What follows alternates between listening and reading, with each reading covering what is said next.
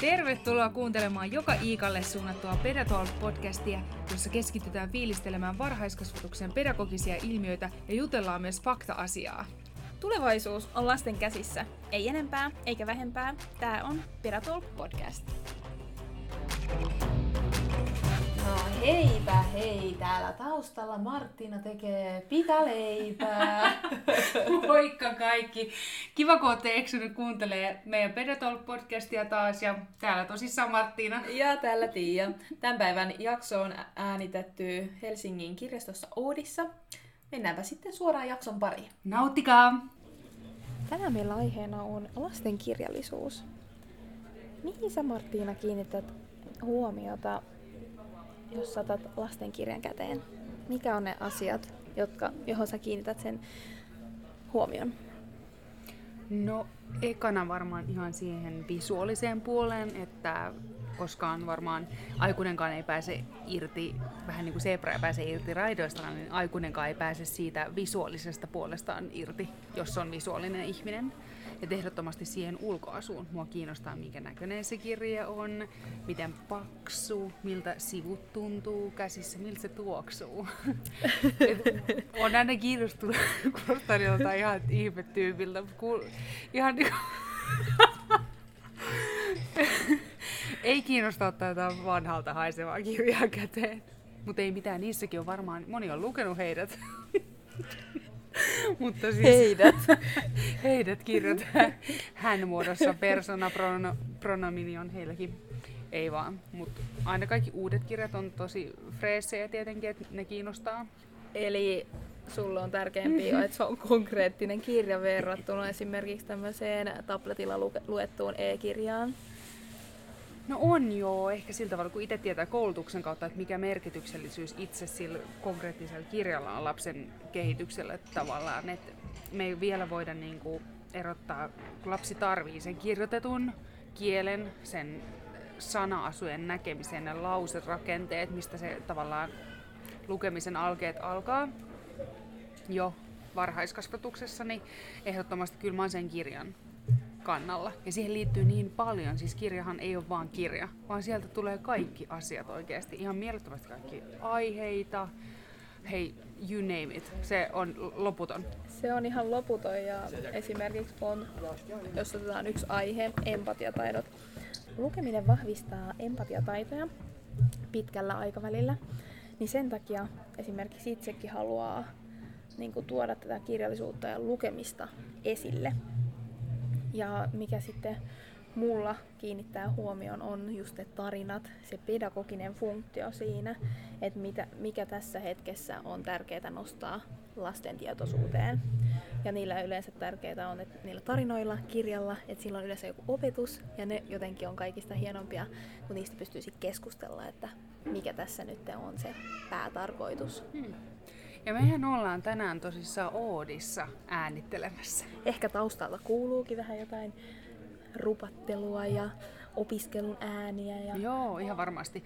Siis tota, onko sä Tiia käynyt paljon täällä keskustakirjastossa Oodissa? Olen mä muutamia kertoja ja mitä enemmän täällä käy, niin sitä enemmän mä vaan sillä että vau, että tätä kirjastoa voi käyttää niin monella eri tavalla.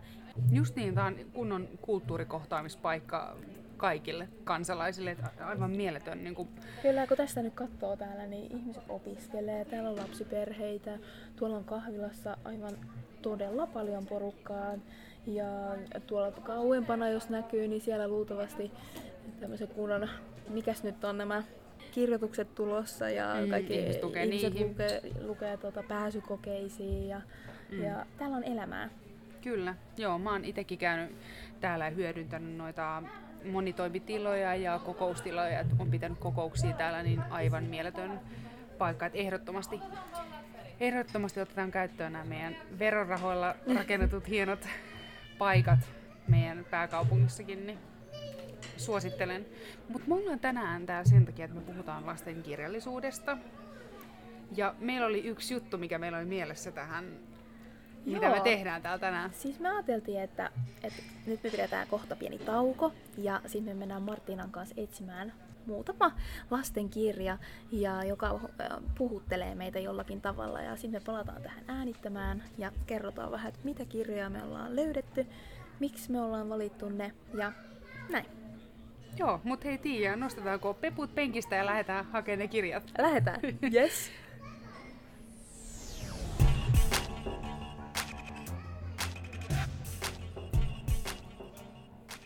And we're back.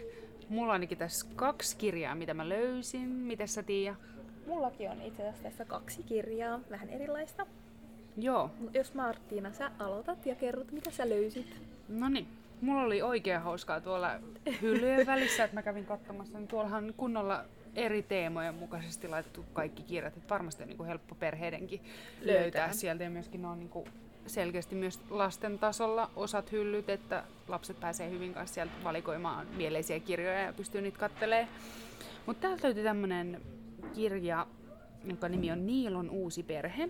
Tämä kiinnosti siksi, että tota, tavallaan se ydinperheen ajatus on nykyään, kun sitä on pidetty sitä niin kuin tärkeimpänä ja vaalittu, että ydinperhe, ydinperhe, mutta nykyään me tiedetään, että uusia perheitä on ihan valtavasti ja se on niin kuin hyvinkin niin kuin lapsia päiväkodissa koskettava aihe. Niin kiinnosteli tämä kirja sen takia, kun tämä kertoo siitä, että Emma ja Niilo päiväkotikaverukset päiväkodissa, niin siellä on Niilon äiti yhtäkkiä alkaa jutella päiväkodin kevätjuhlassa Emman isän kanssa.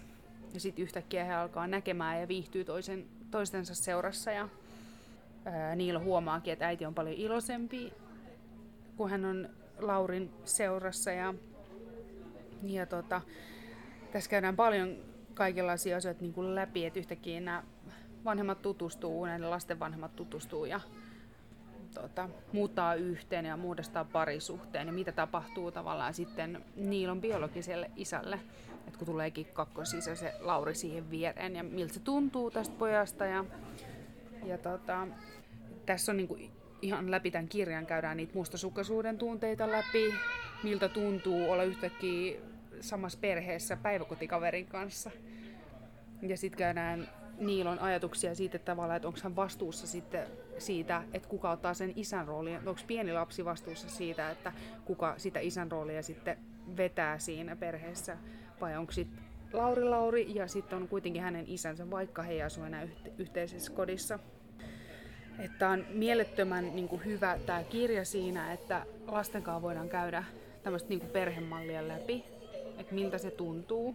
Useastikaan lapset ei osaa sanottaa omia tunteitaan kun käy näin lapsen elämässä, niin, niin tämmöinen kirja tarjoaa mahdollisuuden tavallaan ulkoistaa se tunne jollekin ihan fiktiiviselle asialle. Niin kuin tässäkin on tämä fiktiivinen perhe, jos lapsi kokee sam, niin kuin samanlaisuuden tunteita, että hei, mä oon kokenut ton tunteen, että jos sä käyt päiväkodissa läpi, että mä oon kokenut ton saman tunteen, nyt se on siellä kirjassa, heikin tuntee näin, että mä en olekaan outo ja nämä mun tunteet on ok. Tässä kirjassa on vielä lopussa tämmöinen tavallaan vanhemmille osoitettu tekstinpätkä, jossa käydään läpi sitä, että pitää sallia kaikki lasten tunteet, vaikka ne oli minkälaisia tahansa. Että kaikki pitää käydä läpi, mikään ei ole oikein, mikä ei ole väärin. Ja pitää aina arvostaa entisiä puolisoita ja puhua lapsille hyvään ääneen heistä. Ja, ja kuitenkin lapsi on aina 50-50 sit kumpaakin vanhempaa. Et, ja vaikka tulee uusia aikuisia lapsen elämään, niin silti on aina olemassa oma äiti ja oma isä jos on niin, että on äiti ja isä vaikka elossa vielä. Mikä ajatus sulle tuli tietosta? Jotenkin ihana, että on tällaisia kirjoja, on tämmöisiä aihealueita, joita on helppo, helpompi sitten käsitellä näitä tunteita, koska se on niin abstraktilla tasolla se tunteiden käsittely, niin tuolla tavalla se just konkretisoituu eri tavoin ja se lapsi voi huomata sen, että hän ei ole yksin, mm. vaikka se tulee tämmöisessä kirja tarinan muodossa. Niin. Ja just se, että lapset elää kuitenkin päiväkodin ulkopuolista elämää. Me mm. aina tiedetä, mitä tavallaan vanhempien välillä tapahtuu, mikä on huoltajien tilanne, niin sitten tämän kautta me voidaan tuoda asioita esiin. Ja lapsetkin alkaa yhtäkkiä hirveän suoraankin kertoa asioista, kun tämmöistä käydään yhdessä läpi. Että mä oon kokenut ton, mäkin olin mustasukkainen silloin. Ja sitten aletaan, ja tavallaan se jälkipuinti on myös tärkeää. Mm. Että mulla on niinku tapana, kun mä luen tällaista, käydään asioita läpi, pysähdytään ja lapset saa keskeyttää. Koska niissä hetkissä jutellaan kaikenlaisia juttuja, käydään asioita läpi. Ja myöskin niin kuin lopussa käydään se, se asia, että mitä opittiin tästä, mikä tämän tarinan opetus oli, koska aina kirjoissa on joku opetus. Kyllä. tai sanoma, viesti, mitä sillä halutaan tavoittaa. Ja mitä tietenkin se on kuulijalle aina subjektiivinen se kokemus siitä, että millaisia tunteita se kirjan tarina aiheutti, mutta silti niissä on aina sanoma kyllä. Ja jokainen tulkitsee sen just silleen, kun haluaa itse.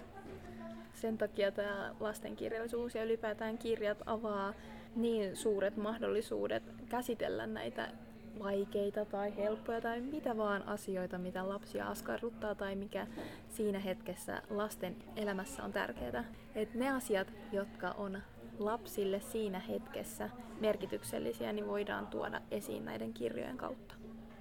Joo, ja ei ole mitenkään tavatonta sekään, että kun aikuinen lukee näitä, niin itsekin tämä vaan sanottaa sitä, että näinhän se on. Nämä mm. tunteet kuuluu tulla. Että jos vaikka joku perhe elää tämmöistä perheen arkea, niin tämä on aikuisellekin hyvä tavallaan sanottaa se, että näinhän siinä saattaa käydä. Mm. Et jotenkin aika hauska, että me ollaan loppujen lopuksi aika silleen sit, kun pilkotaan asiat niin kuin pieniksi, niin me aikuisetkin ei välttämättä huomata näitä tilanteita, mitä voi käydä vaikka tämmöisessä arjessa, jos niin uudet vanhemmat kohtaa ja sitten siellä on lapset ja voi olla kavereita keskenään, niin aika jotenkin hauska. Näinpä. Ja sitten se on ihan eri asia näistä asioista puhua lapsille kirjan avulla, jossa on kuvat, konkretisoimaan näitä asioita verrattuna sillä tavalla, että sä kerrot vaan sanallisesti sen lapselle, niin lapsen on paljon paljon helpompi ymmärtää sitä kuvien kautta, kun kuulee sen tarinan. Joo. Oliko sulla joku kirja siellä? Joo, mulla oli tämmönen vähän erilainen. Mä nostin täältä runokirjan Aha. esille, että minkä takia runot on tärkeitä lapsille. Mä löysin tämmöisen kirjan nimeltään Papu Piilokas. Hmm. Tämmöinen runokirja sieltä Eppunuotiolta. Ja tässä äh, kirjassa on lähemmäs 40 ytykkä runoa. Vähän erilainen aihe kuin sinulla, mutta tuota, hmm. tässä herätti ensinnäkin nämä värit. Tässä on aivan ihanat värit ja ötököitä löytyy vaikka mitä. Ja minkä takia me olemme niin kiinnostuneet nämä runot tässä, niin, niin runot on helppo tapa leikitellä sanoilla. Ja vaikka sanojen järjettömyydelläkin välillä tuntuu, että runoissa on, ei ole päätä ja häntää, mutta silti niissä on se joku juttu.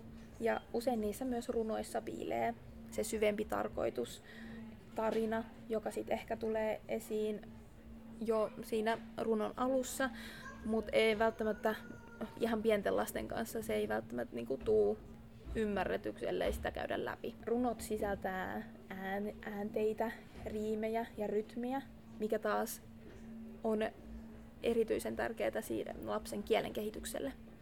Et kun lapsen kieli on vasta kehittymässä, niin lapsien niin on hyvin herkkiä kaikille, mitä lapsi kuulee. Niin sen takia nämä runot on helpottamassa vähän niin kuin leikillisellä tavalla opettamassa kieltä, koska niissä toistuu tietyt äänteet, tietyt tavut ja sanat, joka sitten taas helpottaa sitä kielen oppimista. Ja nämä riimit kun toistuu, se toisto ja se tietyt sävyt, äänessävyt siinä runossa, niin ne kiinnittää yleensä sen lapsen huomion mutta varsinkin pienillä lapsilla niin ötökät kiinnostaa. Ei tietenkään kaikkia, mm. mutta siinä tavalla, että nämä ötökät on tuotu tämmöiseen riimien maailmaan. Joo, kautta. ja opitaan vähän biologiaa ja Kyllä. eliöitä. Mm. Mm. Mutta tämmöiset niinku runot auttaa siinä, että esimerkiksi arjessa voi arkisissa tilanteissa käyttää siirtymätilanteissa, jos puhutaan varhaiskasvatuksesta. Odotteluhetkissä pystytään käyttämään ja perushoidossa esimerkiksi yhdessä puetaan, niin siinä sitten riimitellään, lorutellaan ja opetellaan sitä kieltä myös sellaisissa hetkissä, jossa pysähdytään siihen hetkeen ja mm. käyttää tämmöisetkin hetkeksi hyväksi. No ihan noi lorut ihan sairaan koukuttavia. Mm. Et lapsikin varmaan haluaa kuulla niitä riimipareja. Että tavallaan kuulokin niin kuin hakeutuu, kun se on niin miellyttävä nämä riimiparit keskenään, Kyllä. miltä se kuulostaa korvassa.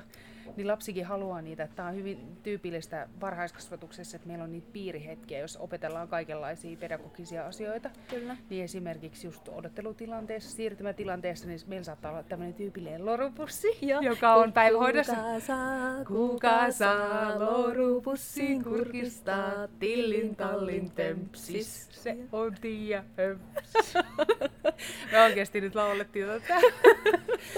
Kirjastossa. Joo, kirjastossa, kato, ei mitään, mikään ei haittaa. Niin. Mutta lorupussissa saattaa olla just näitä ihania kaikkia kuvia, ja sitten varsinkin pienillä alle kolmevuotiaiden pedagogiikassa on tosi tärkeää, että kysytään, mikä sulle tuli sieltä? Mm. Ai sulle tuli mato! Mitäs se mato sanoo sulle? Ja sitten siellä on joku tämmöinen ihan loru takana, niin niin ne on oikeasti lapsille tärkeitä. Hän painaa usein sen kortti, kuvakortin niin rintansa vasta ja omistaa sen siinä hetkessä, että heillä on tämmöinen hieno loru, he Kyllä. kuuli sen, he koittaa painaa sen mieleensä ja luo suhteen siihen ihanaan tota, matoon. Ja... Mut, ni, si, niillä sanoilla ja runoilla ja loruilla ja tarinoilla voi olla noinkin suuri merkitys niin pienelle ihmiselle, että se on niinku se hetki, että sä painat sen runo-lorukortin sun sydämen kohdalla ja nautit siitä, että tää on, nyt tässä hetkessä tämä tää runo on just, mä nostin tämän tuolta pussista. Just niin. Kaikki kuuntelee sinua siinä hetkessä, mm. opitaan arvostamaan sitä just sen tietyn lapsen omaa hetkeä ja, ja kaikki spottaa mielenkiintoisen häneen ja sitten hänen runo lausutaan, niin tosi Kyllä. hieno hetki. Ja tähän niin kuin, tulee myös se arvostus ja positiivinen kokemus myös tämmöisestä kirjallisuudesta ja erilaisten tekstien ja tarinallisuuden hyväksymisestä. Niin, niin, mm. niin. Että se on kyllä erityisen tärkeää. Löytyykö sulla Marttiina jotain muita kirjoja? Toinen kirja sitten, minkä mä löysin, niin oli tämmöinen kuin Milloin vauva tulee. Eli tässä käsitellään sitä, kun perheessä syntyy esikoisen jälkeen seuraava lapsi. Ja riippuen tietysti varmaan, niin kuin, mietin ihan tälleen niin kuin pedagogisesta niin kuin lähestymiskulmassa, niin riippuen tietysti siitä sen esikoisen iästä, mutta niin kuin alle kolmevuotiaat lapset elää vahvasti semmoista ekosentrisyyden aikaa, eli minäkeskeisyyden aikaa, eli he niin kuin tavallaan kuvittelee niin, että siinä on vaikka äiti ja toinen äiti ja minä. Se on meidän perhe. Ja on vaikea hyväksyä siihen niin kuin muita. Ja varsinkin sitten, kun vanhempi ilmoittaa, että on näin, että täällä äitin masussa kasvaa nyt, nyt sulle toinen sisarus, niin miten perhe käsittelee sitä. Niin tämä on oiva kirja varmasti perheellekin ottaa, niin kuin, kuten myös varhaiskasvatuksessa, niin käsittelyyn tällainen. Ja tässä siis vanhemmat kertoo tästä, että vauva on tulossa ja sitten tämä esikone alkaa miettiä, että mitäköhän siitä vauvasta tulee, että mikä sen nimeksi tulee, tai tuleekohan siitä taiteilija tai puutarhuri ja kaikki kysymyksiä. Mustasukkaisuuden tunteita käsitellään, kaikki kysymyksiä ja tässä on niin kuin isovanhemmatkin mukana, että tota, hirveän hyvä. Ja lapsihan ei välttämättä käsitä aikaa vielä hirveän hyvin, että ihan 4, 5, 6-vuotiaana saattaa aikakäsitteet vähän heitellä, että mitä tarkoittaa, että kahden kuukauden päästä saattaa vauva syntyä, mitä se tarkoittaa ajassa, niin tämmöistä on hyvä käsitellä ja, ja lukee montakin kertaa lapsen kanssa, että puhutaan nyt siitä vauvasta tämän kirjan kautta, kun vanhemmatkaan ei ehkä osaa sanottaa tunteita, että miten mä nyt kertoisin tämän, ei lapselle tule liian paha mieli siitä, että hänen paikkaansa on ottamassa joku, niin sitten pystyy itsekin ulkoistaa tämän kertomisen ja asian ilmenemisen niin tämän kirjan kautta käsiteltäväksi.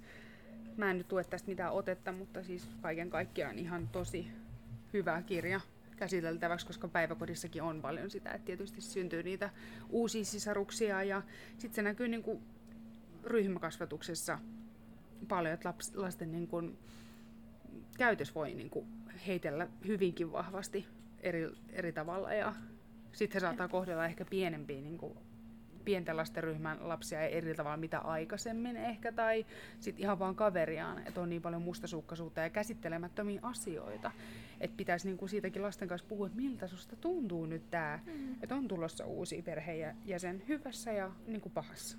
Aivan totta. Eli vähän kaikkiin elämäntilanteisiin kirjastosta voi löytää näitä tämmöisiä kirjoja käsittelemään näitä aiheita. Me nostettiin tässä nyt muutamia, ihan kolme aihetta, joka jo toisaalta niin kuin, sulla nyt Martin on enemmän tämmöisiä just elämänta- elämäntilanteisiin liittyviä tapahtumia, kun taas sitten mulla nämä runot loi sitä, että sen kielen kehitykseen liittyvää, että miten on tärkeää niitä loruja ja riimejä ja, ja tämmöisiä pieniä tarinoitakin lukea päivän aikana ja käydä läpi, koska se taas kehittää sitä kieltä. Varhaiskasvatuksen perusteissa myös puhutaan siitä, että kulttuurinen osaaminen on voimavara ja ja siellä yhteisössä lapsella on oikeus kieleen, kulttuuriin, uskontoon ja katsomukseen. niin ne on niitä perusoikeuksia. Ja sen takia myös tämä lastenkirjallisuus on tärkeä osa sitä, koska lukemalla myös kielitietoisuutta vahvistetaan ja on todettu, että myös varhaiskasvatus on tärkeänä osana siinä kasvattamisessa. Ja ne kielet on joka paikassa läsnä. Kaikkialla ja jatkuvasti. Niin puhuttuna kuin kirjallisella kielellä. Ja sen takia myös varhaiskasvatuksessa, kun puhutaan nyt ammattilaisina, niin henkilöstön laaja substanssiosaaminen on tärkeää myös tässä kielen kehityksessä, koska sillä on niin merkittävää sillä on merkitystä sen lapsen kehitykselle, oppimiselle sekä vuorovaikutukselle. Ja sen takia on tärkeää, että henkilöstö ymmärtää kielen kehitystä ja sen vaikutusta myös identiteettiin ja tätä kautta taas sitten yhteiskuntaan kuulumiselle. Eli henkilöstö on lapsen kielellinen malli ja lapselle annetaan aikaa ja mahdollisuuksia erilaisiin kieltä tarvitseviin tilanteisiin, esim. näihin lukuhetkiin. Vau, wow, olipa hienosti selitetty. Näinhän se on, että kieli sitoo meitä meidän maan, maa, ympäröivään maailmaan, ilman kieltä ei ole mitään. Siis me tarvitaan kieli kommunikaation tueksi. Se kiel, kielen kehitys muodostaa omat niin portaansa, se kehittyy tota, oman järjestelmän mukaan lapsella, mutta tota, meillä ei periaatteessa ole mitään, jollei meillä ole sitä kieltä ja mm. kommunikaatiota, viestintää ja vuorovaikutusta kaiken alla. Aivan totta. Mites Martina, minkälaisia kirjoja sä oot lukenut? Minä? Niin. Ai, lapsuudessa? Niin. Öö, tarkoitatko mun päiväkotiaikaa vaan sitten? No, mitä ihan... sä muistat? Mm. No, mä muistan hyvin vahvasti kirjastoreissut lapsuudessa äitini kanssa. Käytiin yhdessä kirjastossa äitini kanssa. Ja mä sain ehdottomasti viettää siellä paljon aikaa. Siellä oli samalla tavalla niin kuin nykyään on paljon niin kuin penkkejä ja leikkitiloja.